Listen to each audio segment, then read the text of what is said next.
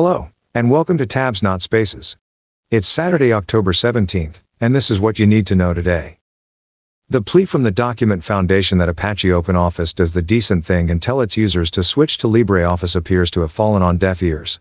Last show I reported on the open letter penned by the Document Foundation which made the suggestion, since when Apache's Jim Jagielski has come out swinging, and suggested that OpenOffice would be in a better state if commits to LibreOffice were shared with it. But they currently can't be, as a licensing conflict means the code can only flow one way, and that's not from the actively maintained LibreOffice project back to the near abandoned Apache OpenOffice. Although many in the community have chimed in with calls that Apache finally pull the plug on a project which Jagielski himself described as not being healthy as far back as 2016, that outcome looks no nearer today than before the latest intervention by the Document Foundation.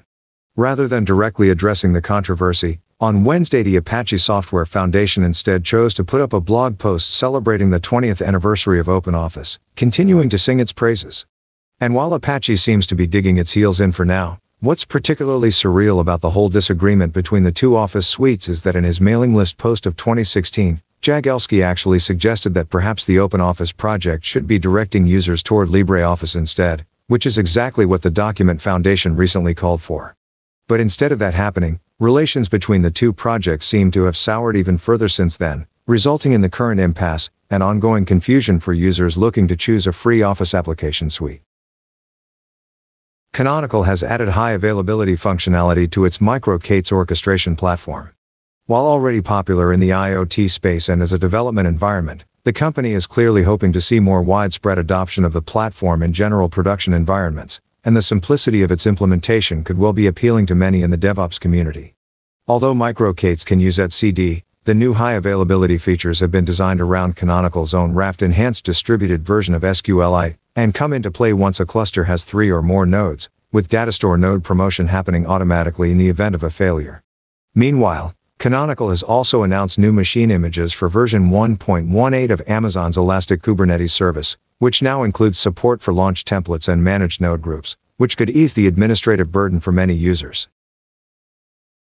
And if Kubernetes is one buzzword you simply can't escape these days, another would be blockchain. And distributed ledger technology seems to be a core underpinning of the latest initiative from the Linux Foundation, which has announced that it will be adding what it's calling open governance networks to the type of project that it will host going forward. While much of the post announcing the initiative makes sense and relates to the bread and butter governance issues involved in managing any significant multi-party project, the Foundation's argument that distributed ledger technologies can act as a magic bullet to solve complex issues of logistics and trust seems more than a little tenuous, to say the least. UC Berkeley has released version 6 of Snap, its visual drag and drop programming environment. The platform is designed to provide students with a graphical introduction to programming, by allowing them to construct code by connecting visual blocks that represent the different elements of the language. While the latest release adds more expressive math and list blocks, the major changes are behind the scenes, with implementation rewrites dramatically reducing the memory footprint of the environment, leading to major speedups and a far more usable experience on mobile devices and tablets. Version 2 of VisiData has been released. The Python tool has been described by its creator as a Swiss Army chainsaw for data, and provides a visual way of working with many types of column-based files in a terminal environment. The latest release sees the project completely falling under the GPL v3 license, and gaining a stable and documented API for plugin developers to target. It also now features the ability to split your work view into two separate panes, and has added undo and redo functionality.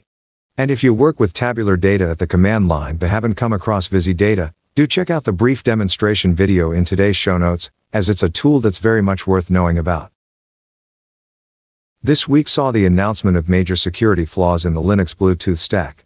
And while the vulnerabilities appear pretty significant, and could lead to arbitrary remote code execution on susceptible devices, the way that Intel unveiled the problems also raised plenty of eyebrows. The flaws were originally reported by a Google engineer to Intel, and led the company to state that users ought to upgrade to the recently released version 5.9 of the Linux kernel to see themselves protected. But this came as a surprise to key figures in the kernel development community, including Greg KH, who apparently knew nothing about the vulnerabilities. Intel later revised its advice, and said that users needed to upgrade to version 5.10 of the kernel as soon as they possibly could, which would be a neat trick to pull, as that version isn't due to release until December this year. The latest version of Intel's advisory has simply removed any reference to a specific kernel version as being safe, and the week has seen various distributions scrambling to implement fixes to what appears to be a serious issue. However, we're still waiting to find out all of the details of the flaws, and there's currently a fog over who knew what and when, and whether some of the Linux kernel subsystem maintainers have been asleep on the job, or, as now looks more likely, Intel failed to follow standard disclosure protocols. But let's end on a more positive note, with some good news from the Pine 64 and Popcorn computer projects. While again acknowledging ongoing screen supply issues for its tablet and laptop devices, Pine has announced that from next month the 3GB version of its mainboard will be available to buy as a replacement item for PinePhone users, allowing anybody who originally opted for the 2GB version to upgrade. Pine has also committed to introduce swappable back covers for the device, which will allow the phone to support features such as wireless charging and NFC connectivity, as well as a planned clamshell keyboard extension. Meanwhile, Popcorn Computer has provided an update on the testing and build of its upcoming Pocket PC device. Powered by Debian, the Pocket PC combines a 5-inch display and physical keyboard into a flat chassis, and is being pitched at the marketplace as being an easily portable Linux terminal device. The blog post from Popcorn suggests that shipping to existing backers should begin next month, and that any orders taken in the next week or so will also be fulfilled in that timeframe, rather than having to wait for another scheduled production run in March next year. And that wraps things up for now.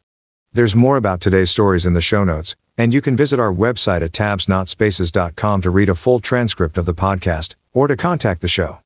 And if you want to support what we do, help out by telling friends about the show, so they can enjoy it too.